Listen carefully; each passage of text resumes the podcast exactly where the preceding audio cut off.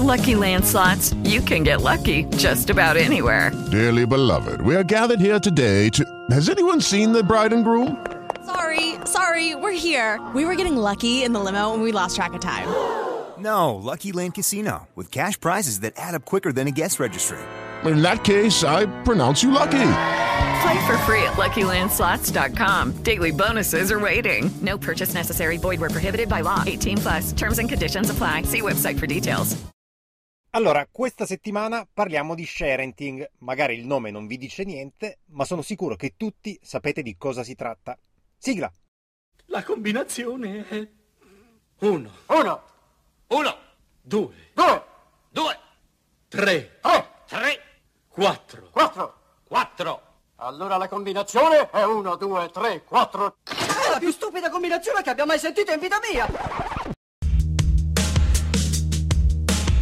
Ciao a tutti, questo è 1234, un podcast sulla sicurezza informatica. 1234 come la password che non si dovrebbe mai scegliere, ma che come insegna il film Balle Spaziali è una delle più utilizzate. Io sono Alberto Giuffre e in ogni puntata, con l'aiuto di esperti, vi racconto una storia legata alla cyber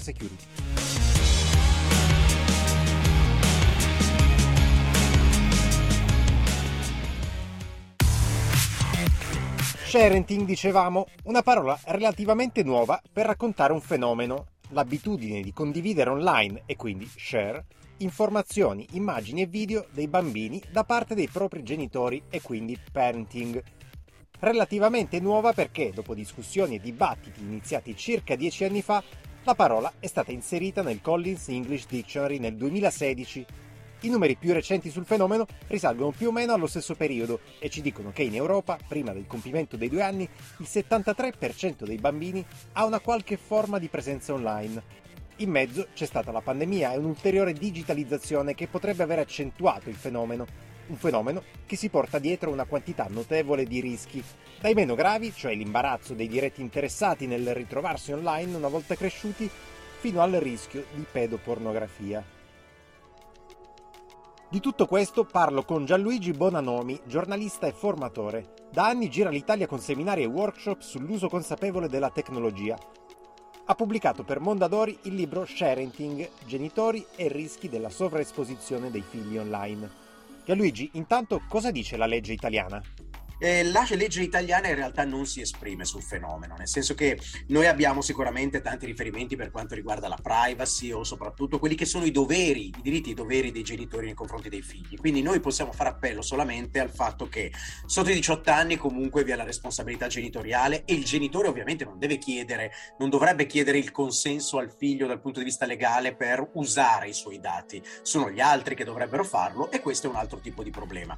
Ma dal punto di vista legale il figlio eh, so, può esprimere il proprio consenso, potrebbe anche firmare dei contratti dai 14 anni in su. Quindi abbiamo sostanzialmente un buco, non, ha, non neanche il garante si è espresso su questo, su questo, tema. Gli unici che sono intervenuti sono ogni tanto la polizia postale, ma dal punto di vista legale non abbiamo granché. Parliamo di sharenting anche perché nell'ultimo periodo sono cambiate un po' di cose è cambiato radicalmente lo scenario per due sostanziali ragioni. Uno, ovviamente la pandemia. La pandemia, soprattutto durante il lockdown, ci ha costretto a stare sempre più in casa e quando sei in casa non puoi tanto fotografare la pizza del, del sabato sera oppure la gita fuori porta o quello che ti succede durante il giorno al lavoro. E allora chiuso nelle quattro mura, la cosa più bella che un genitore ha davanti sono sicuramente i figli. Quindi sicuramente col lockdown è cambiato lo scenario, ma c'è stato un altro enorme fenomeno che è quello di TikTok. TikTok è certamente il il grande player adesso dal punto di vista dei social da tutti i punti di vista del resto se c'è Facebook che sta pagando negli Stati Uniti della gente per screditare TikTok vuol dire che fa paura come volumi come interesse engagement e tutto quanto. E i genitori ovviamente sono protagonisti anche lì. Soprattutto tantissime mamme e un, nel libro io citavo questa Motherhood Challenge che aveva obbligato la polizia postale a dire mamme state attenti perché quelle foto lì chissà dove finiscono. Si pensava che fosse un po' scemata quella, quella, quella storia, quel fenomeno fosse andato un po' a esaurirsi e invece con TikTok io ho scoperto recentemente che c'è sempre una Mother Challenge. Pensa addirittura che se vai a cercare l'hashtag Mom Challenge trovi mezzo miliardo di visualizzazioni, mezzo miliardo di visualizzazioni Mom Challenge. In cosa consiste? La mamma viene invitata a postare o fare comunque un breve video collage di tre fotografie.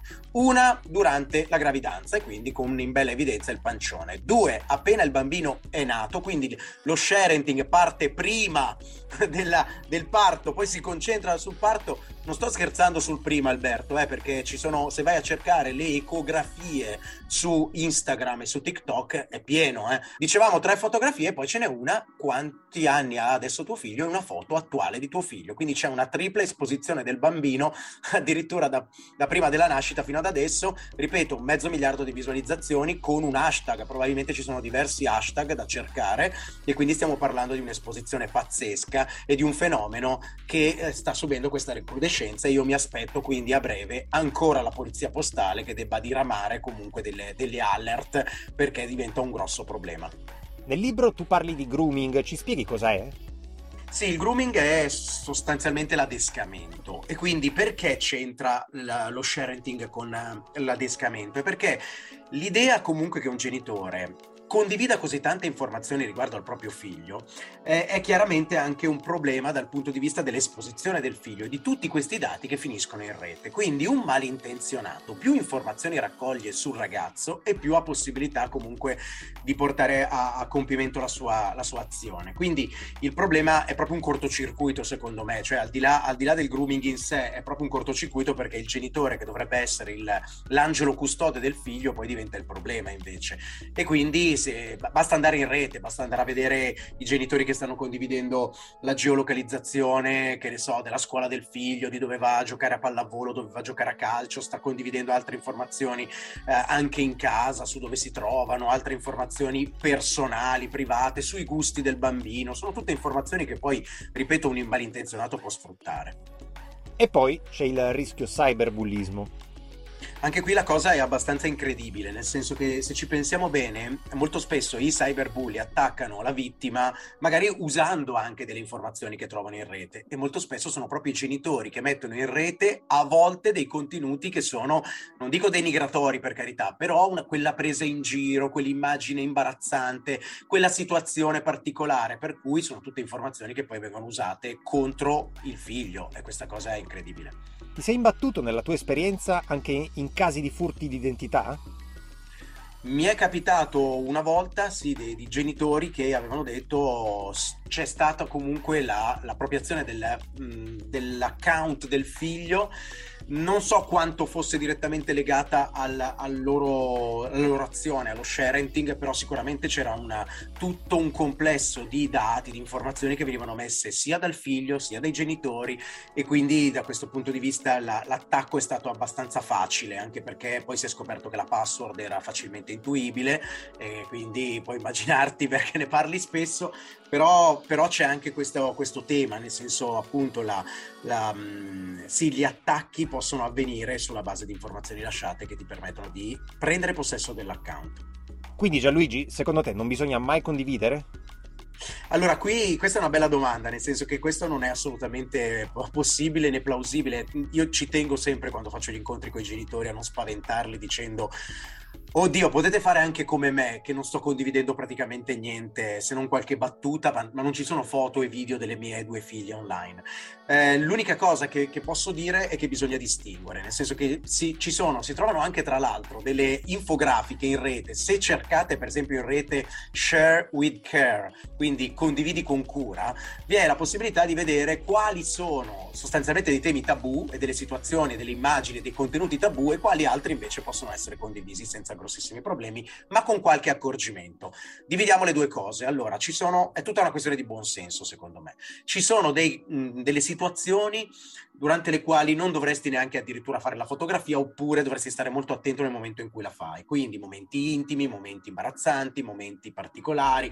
Per dirti, ti faccio un paio di esempi, io ho persone che sembrano normali, ogni ta- normali per dire dal mio punto di vista, che ogni tanto condividono la foto del bagnetto del bambino per poi eh, magari rendersi conto di aver fatto una cavolata quando è troppo tardi, perché poi una volta che tu l'hai pubblicata quella foto non torna più indietro. Quindi eh, se il 50% dei pedofili pedofili, prende le, le foto dalla rete, alla fine le prende da noi genitori che le stiamo condividendo, non è che se le inventano chissà dove.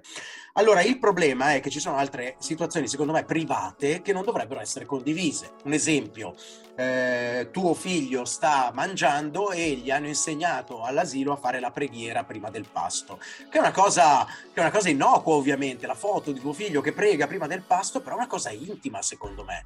Soprattutto questo potrebbe poi magari generare, non lo so se, se imbarazzo, non lo so se qualche altro tipo di attacco, non lo so, però sicuramente è un momento intimo che non andrebbe condiviso.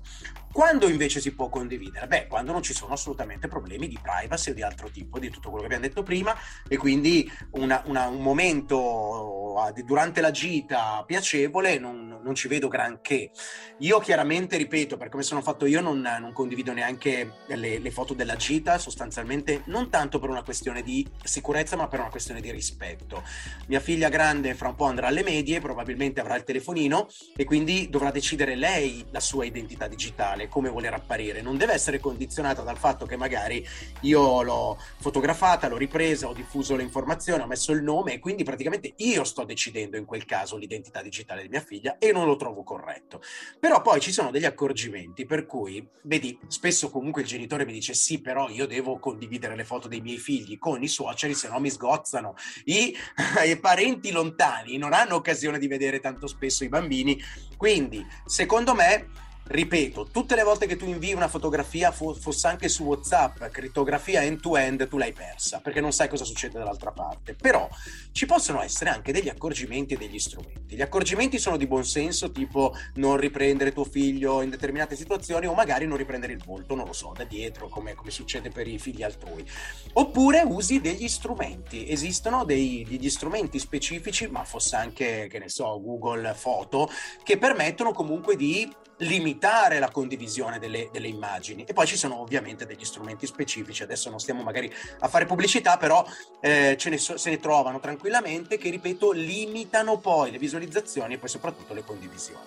E da questo punto di vista, secondo me, quindi è soltanto una questione di conoscere gli strumenti per poi appunto lo share with care. Quindi no, non è vero che non si può mai condividere le foto dei propri figli, basta semplicemente stare attenti. Grazie a Gianluigi Bonanomi, sul suo sito sharenting.it potete trovare anche un test di autovalutazione dedicato allo sharenting. Si chiude qui questa puntata di 1, 2, 3, 4, il montaggio è di Michele Mastrovito. Per consigli, segnalazioni, suggerimenti scrivetemi ad alberto.giuffre.skytv.it. Mi trovate anche su Instagram e Twitter come algiuff con una F. Se vi è piaciuta questa puntata, lasciate una recensione nella vostra piattaforma preferita. Alla prossima!